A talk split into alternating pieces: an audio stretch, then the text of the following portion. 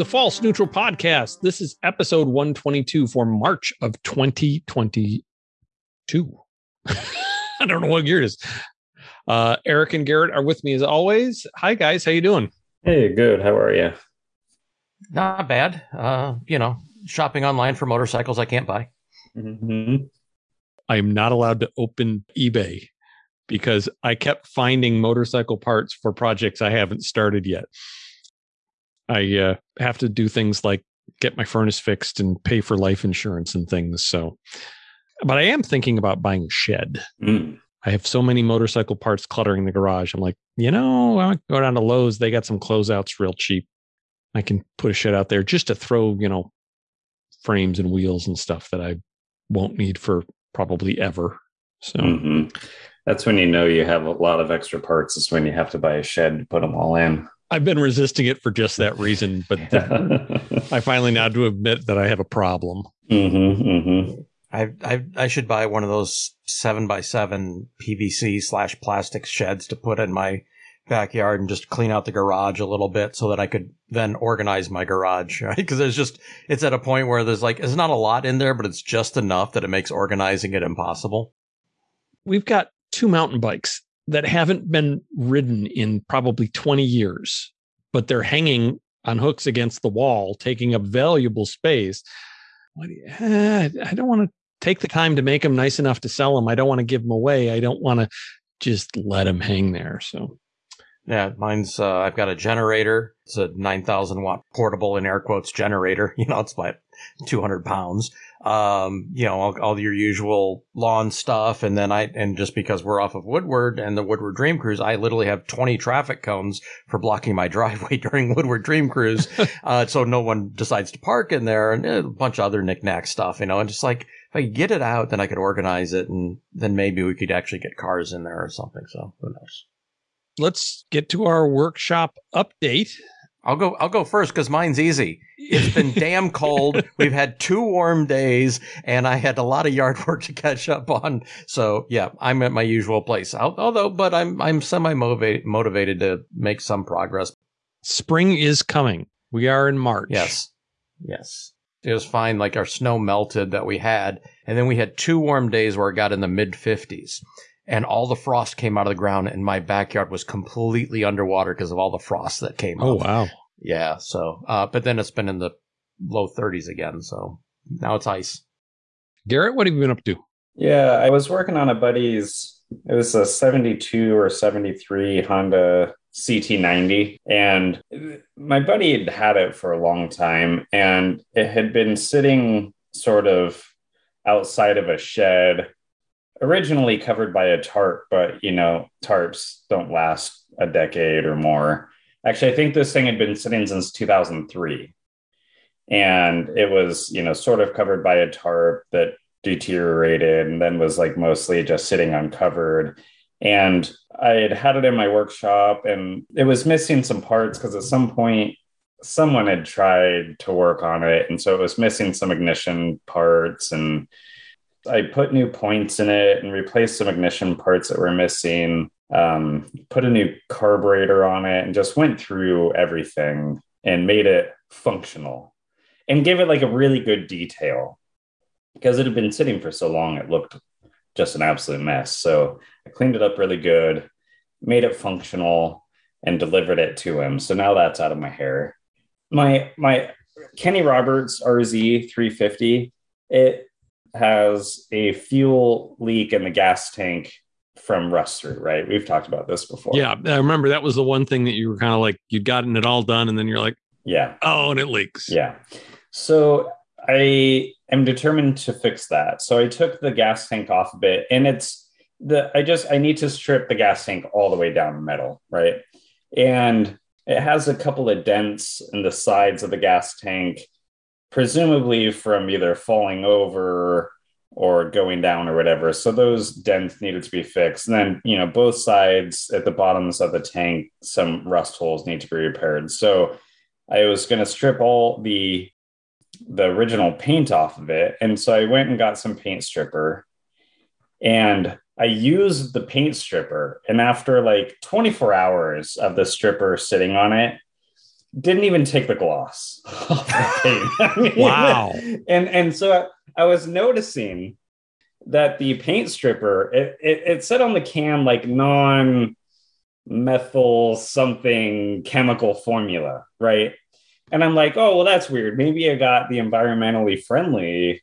Was this like citrus strip? No, no, no. This was like like Jasco or Oh wow. or like one of these real paint stripper, like one that I've used before, right? Right. mm-hmm.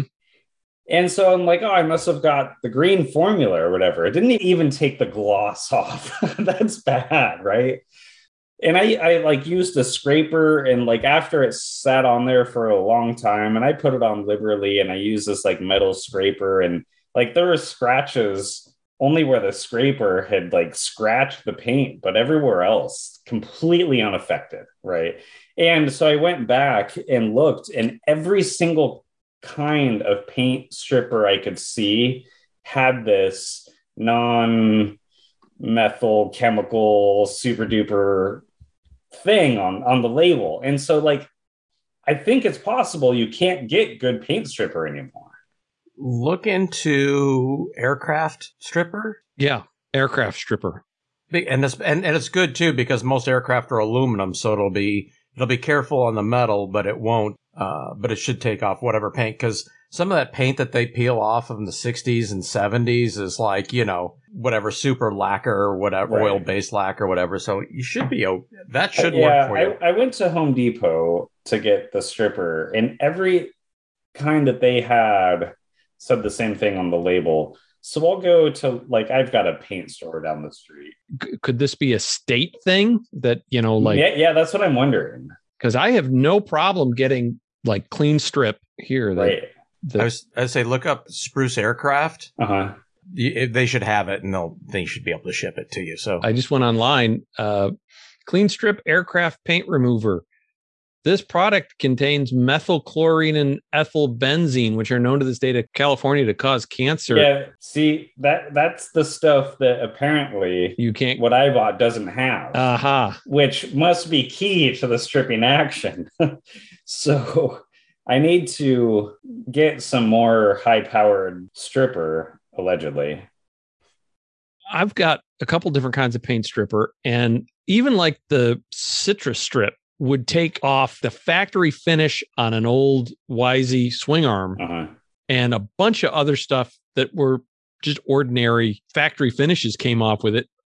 I had a early 60s German Rex fuel tank. hmm The paint was okay, but it was like scratched up. Yeah. Well, I used the citrus stuff and it didn't work. Then I used regular paint remover, like I don't know what it is, like methyl ketone or whatever, and Mhm. and it bubbled it up, but it, it would take the top half of the paint layer off. And I'm sure this had to be like so much lead in this paint.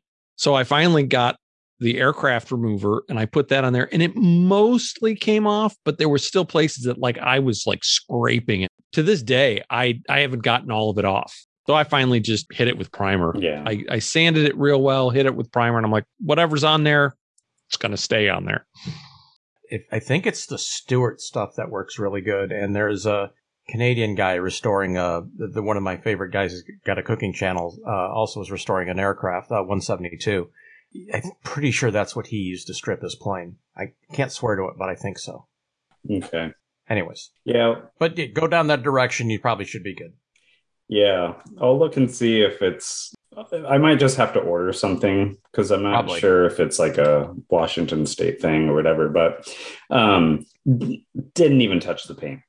So uh, That's crazy. yeah right so yeah i'm working on that uh i need to get my other trail 70 ready i'm, I'm going on a, a camping trip the like first few days of april going to central oregon and um it's like a ride spot that i always used to go to haven't been for a few years I'm going to take my wife for the first time. She's never been. And I'm also taking my boys. My boys, I took them a couple years ago to this spot. They have, you know, that little Honda 50 that I restored. So I'm going to bring that. I have that Trail 70 that I restored, I'm going to bring that. And then my other Trail 70, I need to put some knobby tires back on it and change the gearing a little bit so I can bring both of my Trail 70s. This area that I'm going to, it's in Central Oregon, and there's like just shy of 400 miles of trails. I mean, the place is huge. I've never even ridden all the trails before. So my goal is to bring both Trail 70s and just go on a little put around trail ride with my wife just on Trail 70s so she can kind of see what it's like. I'm going to go and do that in a few weeks. There's a whole bunch of people that I've recruited to come down with us.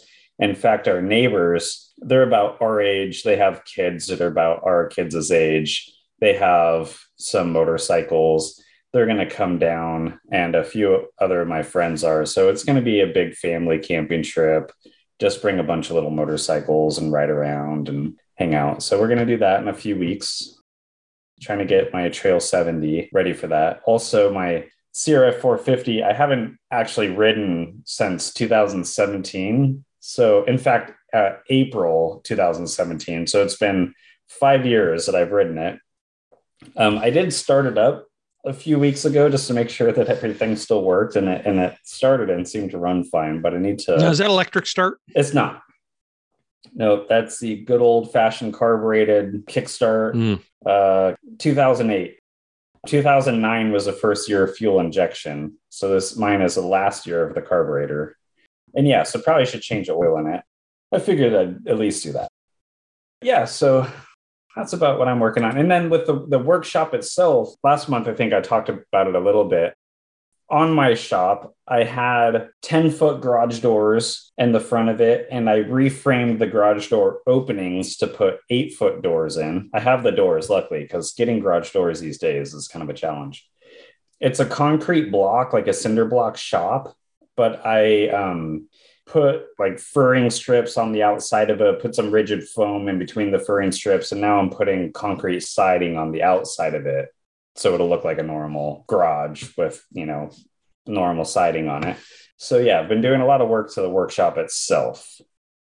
In fact that's kind of where all of my attention has been over the last couple months is just getting my workshop itself updated i got all new led lighting installed moved all of my machine equipment around and i don't i probably haven't shown you guys a picture of it but i did a bunch of interior i painted the inside of it put up some artwork and now I'm just sort of redoing all the siding on the outside of it too. So I've been doing just tons of work um, over the past couple months. So yeah, that's where I'm at.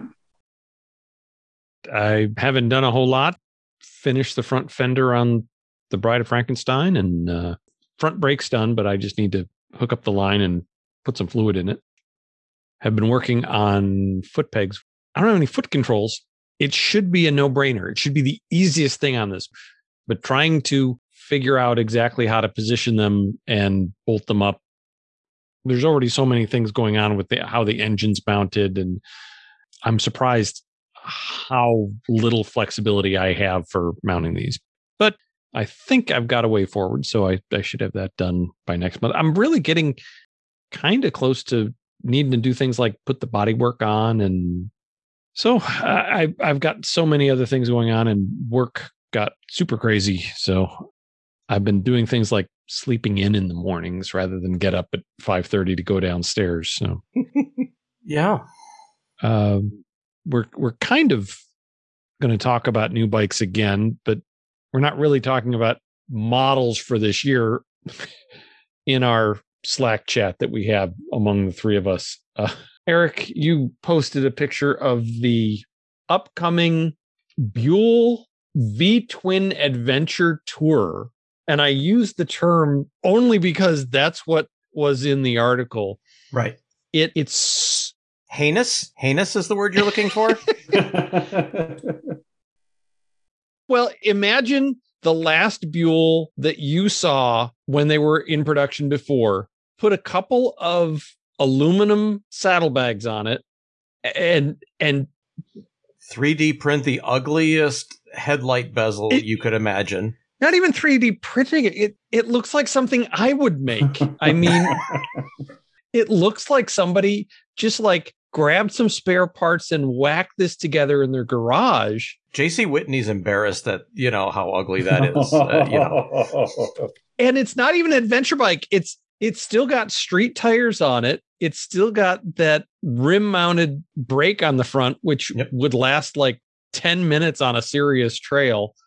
it's really just their naked bike with, like you say, saddlebags and a windscreen put on it. That's really all that is. with as little development time and effort Yes. as possible. yeah. Yes.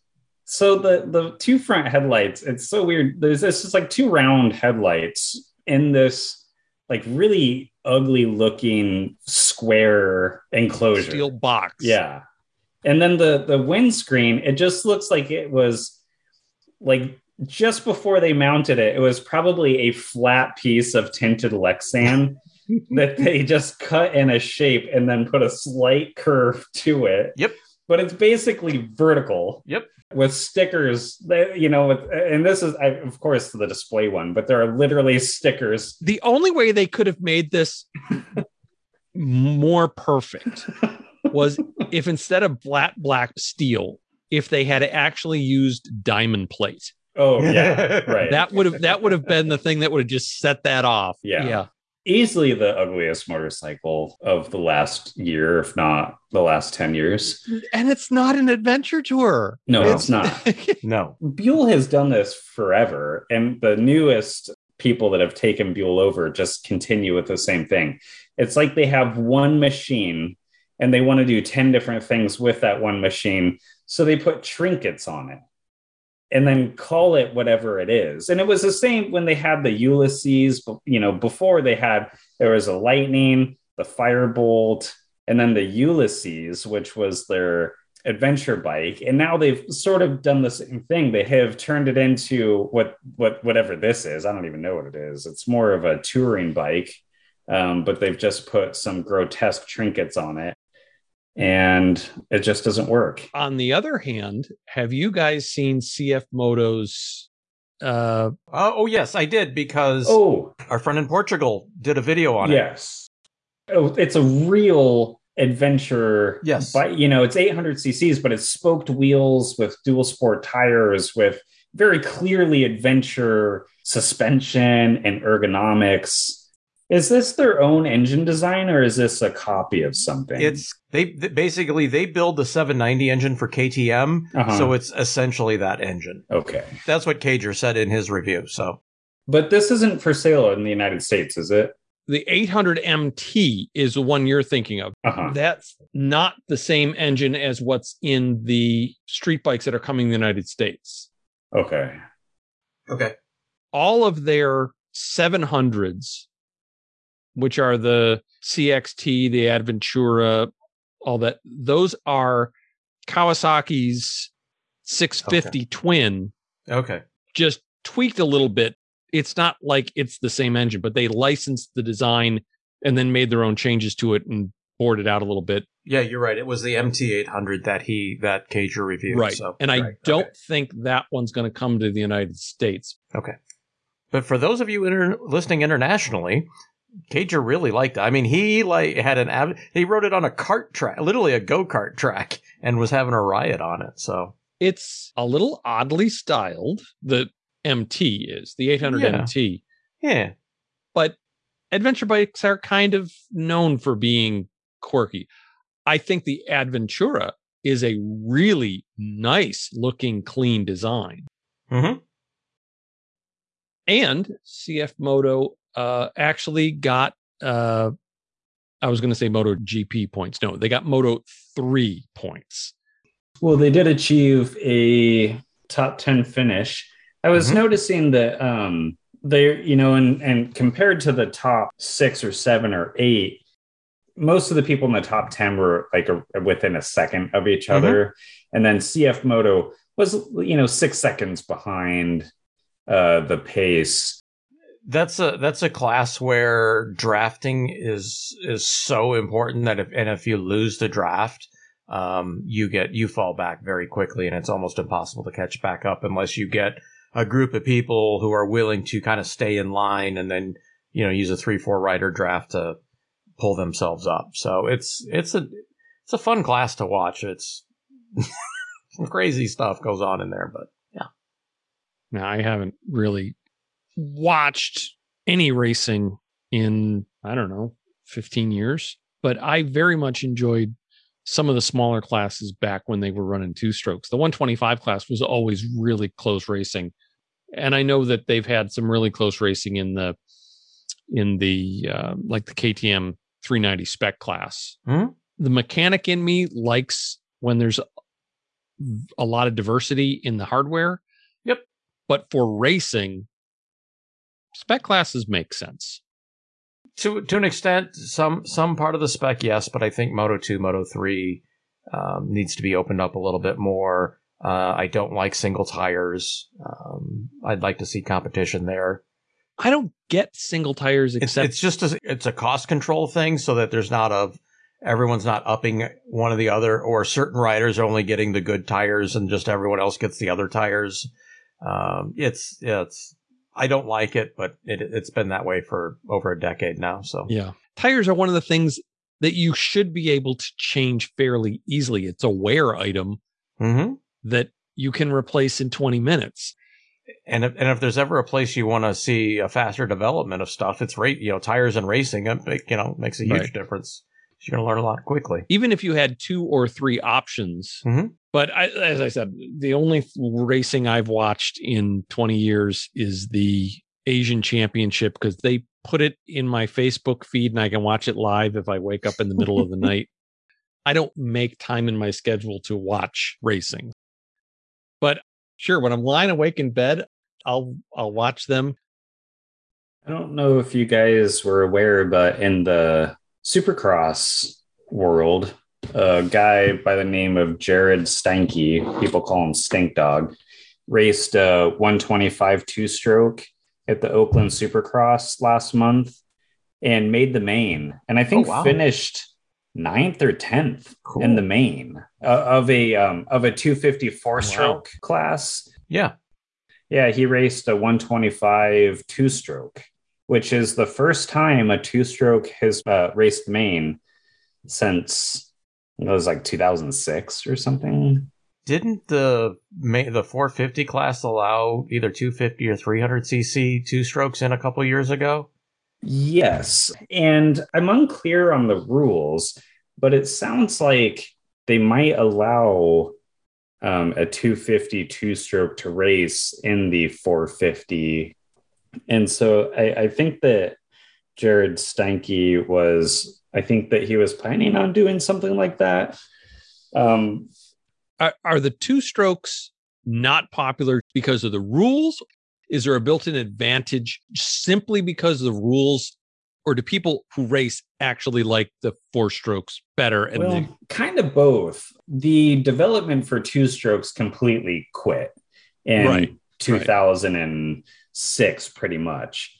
In addition, the four strokes typically are a little bit easier to ride. They're a little bit easier to get out of the hole. They have a little bit more bottom end power, but there are still competitive advantages, arguably, for the two strokes being a little bit lighter weight um, and the power to weight ratio is a little bit better on them.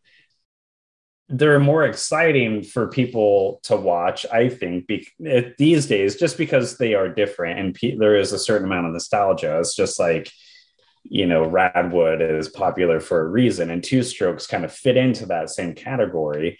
And so people want to see two strokes. And so I think it's possible we might start seeing a, a more of a mix of four strokes and two strokes in supercross and motocross racing, which fans would really like, but it does make it a little bit more difficult to outline regulations that make it a fair and competitive race. It, it'd be Um, fun to see someone like KTM who still does make a pretty good two stroke, Right. uh, and and almost have a two stroke team and a four stroke team. You know, Yeah.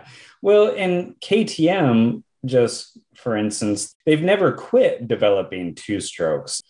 Some of the more like off road focused racing, two strokes are still more popular than four strokes in that regard. And, and so um, KTM has made direct injected, fuel injected two strokes And so it'd be interesting to see those um, perhaps in the supercross racing. Um, in any case, there was a two stroke uh, in the main event last month. That's cool. And I think it's something we'll, we'll probably see a little bit more of. Well, speaking of racing, I am actually going to go to flat track races in April, 23rd of April. Mm. Nice. The uh, uh, American Flat Track is going to be at the I 70 Motorsports Park.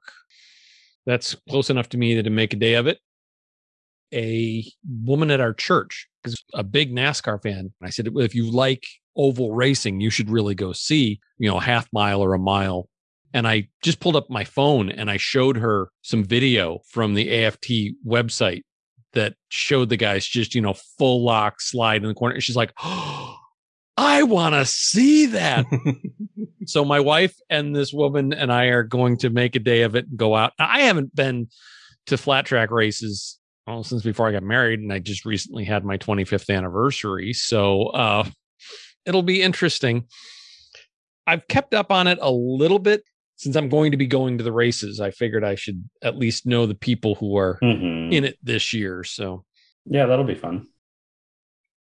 well, we were also going to talk about bagger racing. Uh, for people who don't know, bagger racing is literally Indians and Harleys that have to have a certain size fairing and windshield on them, and they have to have saddlebags. It's kind of this weird hybrid of a real race bike and, you know, a lard glide highway touring bike.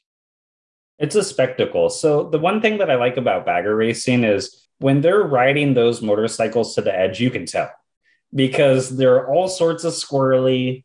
They don't look as planted as like a GP bike.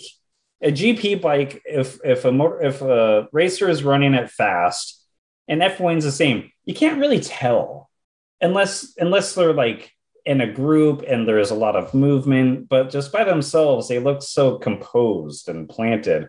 Whereas the baggers are like, you know, the tires are trying to swap ends. There's tons of flex in the whole motorcycle.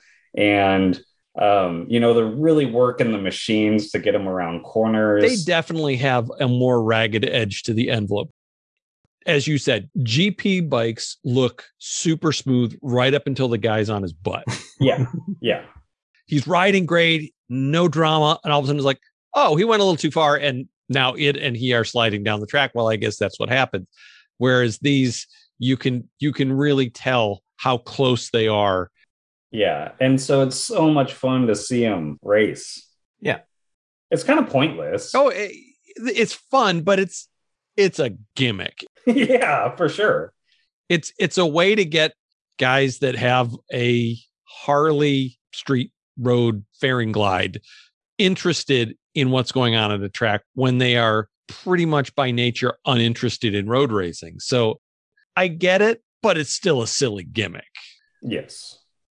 Uh, if you want to find out a little bit more about these, uh, motorcyclist.com and Cycle World have both done videos, and I know motorcycle.com did a write up of what's involved in transforming these things into an actual race bike. Uh, there, the race bike is something like 220 or 240 pounds lighter than the actual bike. Yeah, I believe that. Um, I have it from very reliable sources, and by that I mean people who actually have ridden these things and, at in competition. That it costs about somewhere between two hundred and fifty and three hundred thousand dollars to build one of these motorcycles. Jeez. Yes, They kind of remind me of funny cars because none of like it's not like they're functional bags on there. I mean, it's like a floppy Mhm. fiberglass body over a dragster. the attraction is at least from a Daytona standpoint, where they're racing this week, and and Bike Week is going on this week. If you if you just sit outside the speedway for ten minutes, all you see are baggers. I mean, last year when I was down there announcing, I, I, I bet you seventy five to eighty percent of the bikes I saw down there were baggers of some sort, and all tricked out with some with like I want to swear like twenty four inch front wheels and all kinds of crazy stuff. So the idea is during any of the racing, road racing stuff. Supercross is different because Supercross is different. Um, but from a from a road race standpoint at Daytona, if you get more than I don't know 5,000 fans in there. That's a lot. I may be, that may be undercounting, but as big as that place is, it, it looks like it's empty. If you could get 10% of the people who are down there for bike week to come in and watch that with all the Harley people, all of a sudden you've got 35,000 people in the stands. And that's a big difference. And then, you know, it's, it's sort of an appetizer to some other stuff. Now, maybe they won't care and all they're there to see their Harleys and Indians and great. Fine. At least it's something. But yeah, that's, that's what's popular. That's what's big. A lot of Harley dealers are throwing a bunch of cash at it. Um, to build and race these motorcycles, and and riders are actually getting paid to ride them which is unusual in this day and age. Most most riders are either you know paying paying to get on a ride, so mm-hmm. it's weird. I, I, won't argue with you. It's weird. Yeah, I can't. That's so expensive to build one of those. For Smack Dab, easily forty percent of the bikes that do Smack Dab every year are full dress Harleys.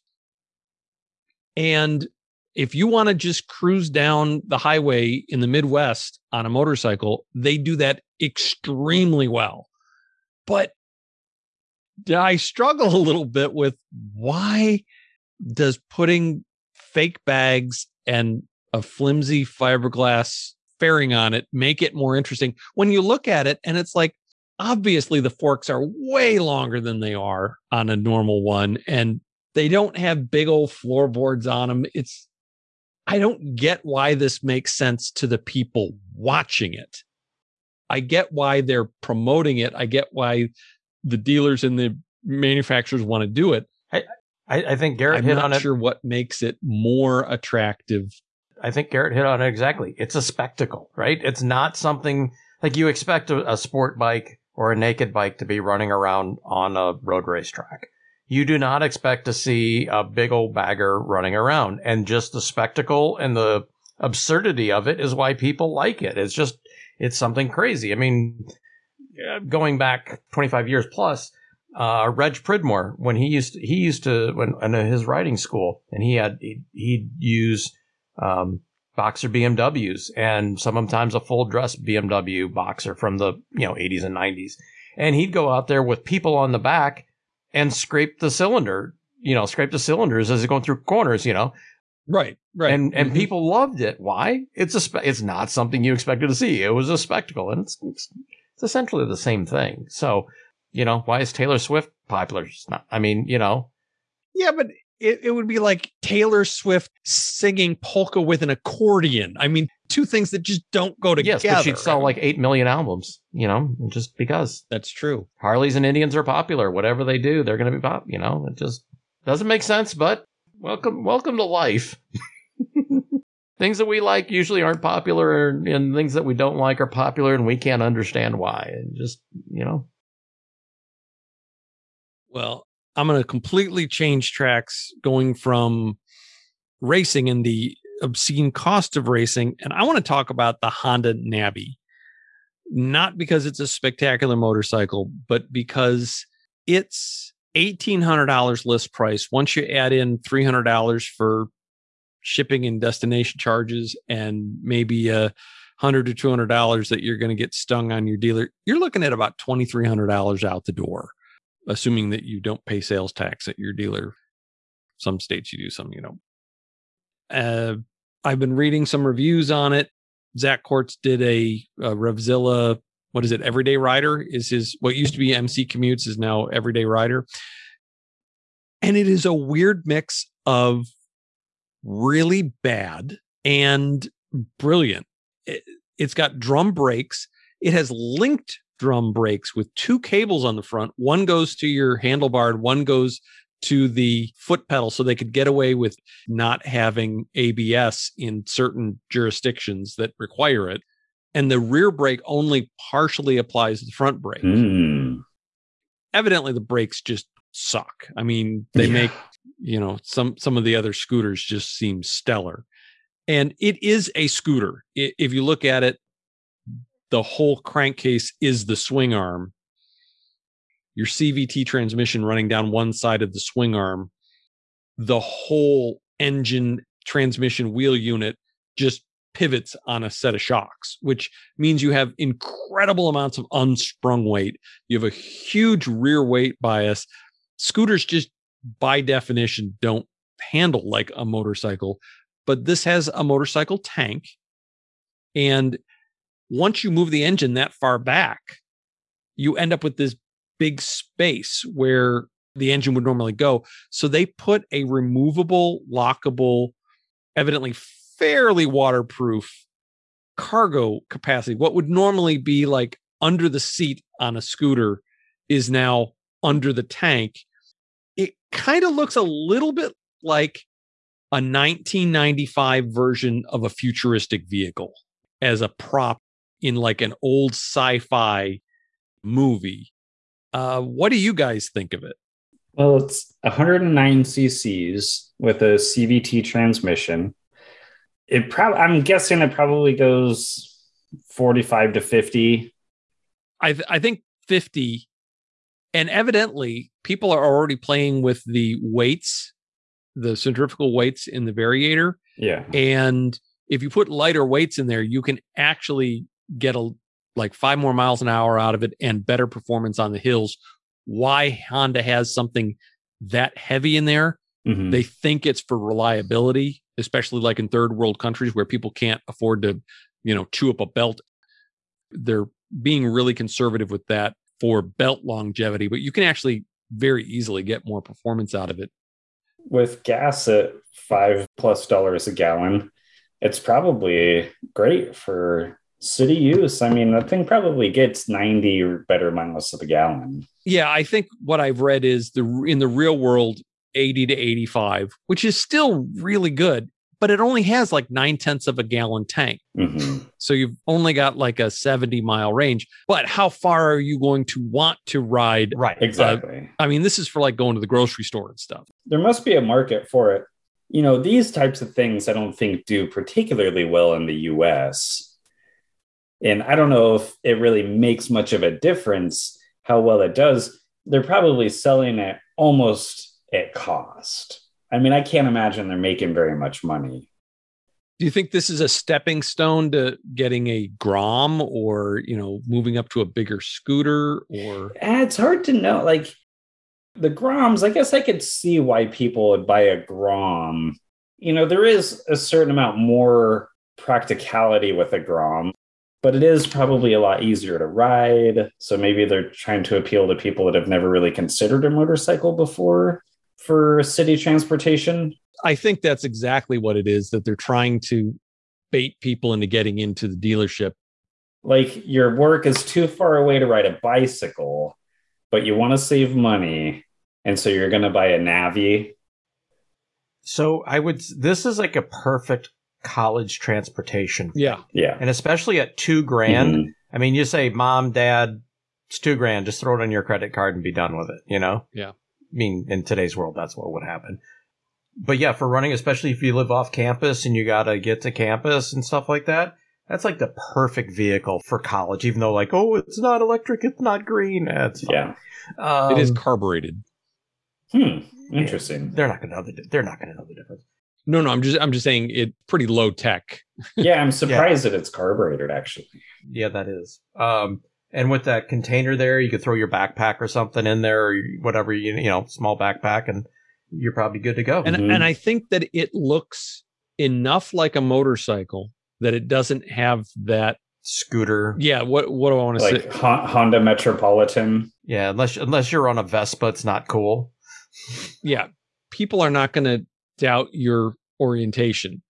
Um, and on the other hand, it doesn't look so much like a motorcycle that it's going to be threatening to mom and dad and the girlfriend that might want to hop on the back. And Yeah, it's friendly looking. you know, it kind of goes back to the you meet the nicest people on a Honda kind of vibe to it. actually, the the tagline for that thing, seriously, cheap and cheerful. Yeah, That literally, that literally could be their their their tagline for that bike: cheap and cheerful. Yep. Mhm.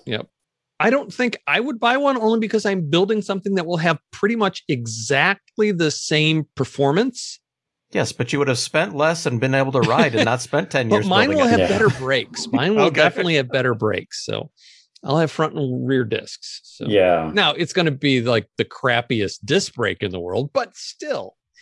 Yeah, because I feel like my Trail 70 and this thing sort of occupy the same usage environment. Yeah, but Um, considering a Trail 70 is like five grand for one now. It's true. It's know? true. If you're looking at buying one or the other, you're probably not going to buy a Trail 70. S- sorry, and, and not to go down a rat hole, but just as a, throw this out there, we uh, and and some of the stupid values we see on odd things in the two wheel world, we really need to get Avi back on here. Uh, he it's been a few years, and given how crazy some of the stuff has been in his business, he'd be a good person to get an answer on why why some of this pricing has gone stupid. I heard that Honda may come out with a Trail 70 style. You know, they brought back the CT90 as the Trail 125.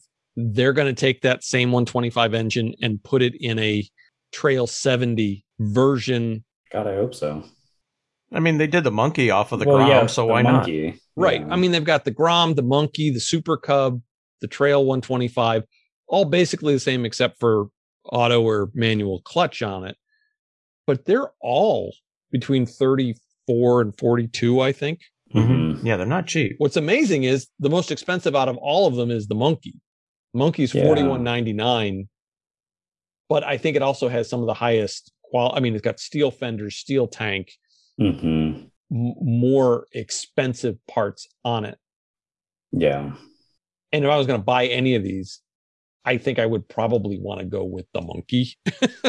Yeah. I would buy the monkey first, but it's a lot of money for a toy. well, that's just it. Is that's why I really think the Navi's cool because when you start looking at that kind of money and you're like, eh, I don't know, and then you go, oh, for 2300 bucks. That's like three car payments for a, a today's car. yeah. Two, really. Yeah. So no kidding. yeah, there's a lot of people paying a thousand dollars a month for your car. I'm not one of them, and I never will be one. But Yeah, me either. 1.99 for 12 months. Hmm. when you don't have mom and dad and you're eating ramen noodles and you need transportation, 200, bu- 200 bucks a month. So yeah, maybe. Another thing that Honda is going to be coming out with that I wanted to bring up is have you guys heard anything about the Hawk 11? No. A little bit. They made the NT 1100, which may or may not be coming to the United States, but it's basically the Africa Twin engine and frame in a street bike, an upright adventure styled sport tour, kind of like that CF Moto Adventura or the Versys or, um, you know, not really an off roader, but still that kind of sit up and beg and some wind protection on it. Well, they are now coming out with the Hawk 11. I don't know whether it's going to come to the States or not, but it is basically that same bike with styling kind of like the, uh, what's the fancy MV Agusta that they came out with? The Um, the Vol- Velat. Uh, Super Um, Veloce? Super yes. Veloce. Yeah. or the uh the new the Triumph. trying to think of what it is. Oh, the. uh, Uh, if you're thinking of the Speed Triple 1200 double R. yes, thank you, thank you. It would help if I actually researched what we talk about before we talk about it.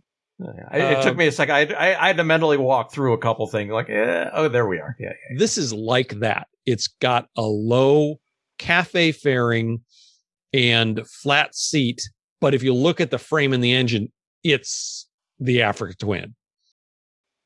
I will. I will say the original Hawk, the the 650 Hawk, when I started road racing in the early 2000 or in 2000, 99 actually, was one of the most popular bikes right until the SV 650 showed up, Yeah. and then and then everyone with a Hawk complained like, oh, but I've just spent eight thousand dollars on this, and they, they're buying eight thousand dollars for a race ready bike. Yeah, It's funny, usual things, but it was a great bike. So this thing should be fun. Should be The good. Hawk GT uh GT 650. Yep. Yeah, my Mhm. friend uh, Jim that we had on the podcast Yeah. way back when we started, he actually bought one. We were all working at a motorcycle dealership, and he bought a crash damage one that needed new forks and front wheel. Got it cheap, and we worked at the dealership, so he could get the replacement parts fairly cheap. And it was a great bike. I actually borrowed it. That's the bike I rode on vacation because my GB500 blew up, and uh, he lent me that bike for a week and I rode it from Denver to Kansas City and back. Had it for Hmm. about a week. And I I loved that bike. This new Hawk 11, they're only showing teaser photos of it. So it's not like you can tell much about it, but it's it's going to be odd. The design is unique. Yeah, it, It's it's it's kind of 70s futurist. Like if you were designing a future bike in the 70s, it kind of has that that vibe to it. Yeah. I don't know. I feel like Suzuki has done some design like this recently. It's different. It's sort of a maybe a throwback design with a modern twist. Mm-hmm. It's, it's interesting. I think it's going to be a little aesthetically challenged, quite honestly. I like the idea, but I've also heard people say the Africa Twin engine is not what you think of when you think of a really racy cafe racer kind of thing. It's going to be that admittedly very torquey, fun motor, but I'm I'm not sure that it translates. Feels a little bit like the bagger thing. You're taking different bodywork that doesn't really fit with the bike and you're just going to put it on there. So, Market research. yeah, it's confusing. hmm We probably should wrap it up. Um, unfortunately, using Zoom instead of Skype for the first time, we're using that to record. It doesn't give me a count on our recording time. hmm I always look at that because normally we want to stay between 50 and 65 minutes. Our average is about 55 minutes. So we're, we're in that ballpark. Yeah. So I will probably edit some stuff out because I always do because we have lulls or I say something stupid and I'm like, nah, I'm going to cut that out because that was totally wrong. You guys, your mistakes I leave in. I just Oh, cut out my you. own Well, that, that's the power of being the editor, right? You make yourself look great and make everyone else look like morons. yes. I I just stumble over my words more often is what it really comes down to. Okay, so we're going to wrap up. You can see pictures of all the bikes that we've talked about on hooniverse.com. I haven't really updated anything on my own website. Uh, I have some reviews, car reviews coming up on Hooniverse.com here in the next few next few days or weeks, uh, and you'll be able to see more of the pictures that if you didn't see them originally from what we talked about the Desert X last month, you'll be able to see them on Hooniverse in the next week or two. So Great. rate us and leave a comment on Apple. Uh, Spotify as well. Yes, because that actually really does make a big difference. If you have comments or anything, go to hooniverse.com and leave a comment on our post and Or head uh, on over to our Facebook page and post them there as well. Yeah, just search for false neutral on Facebook. Or you can always email them. Uh, uh, It's either false neutral at gmail.com or the false neutral. Just send both and we'll get one of them. and some other guy will get a copy of it. Very good. And we'll see you all again next month. Thanks for listening. See ya. So long.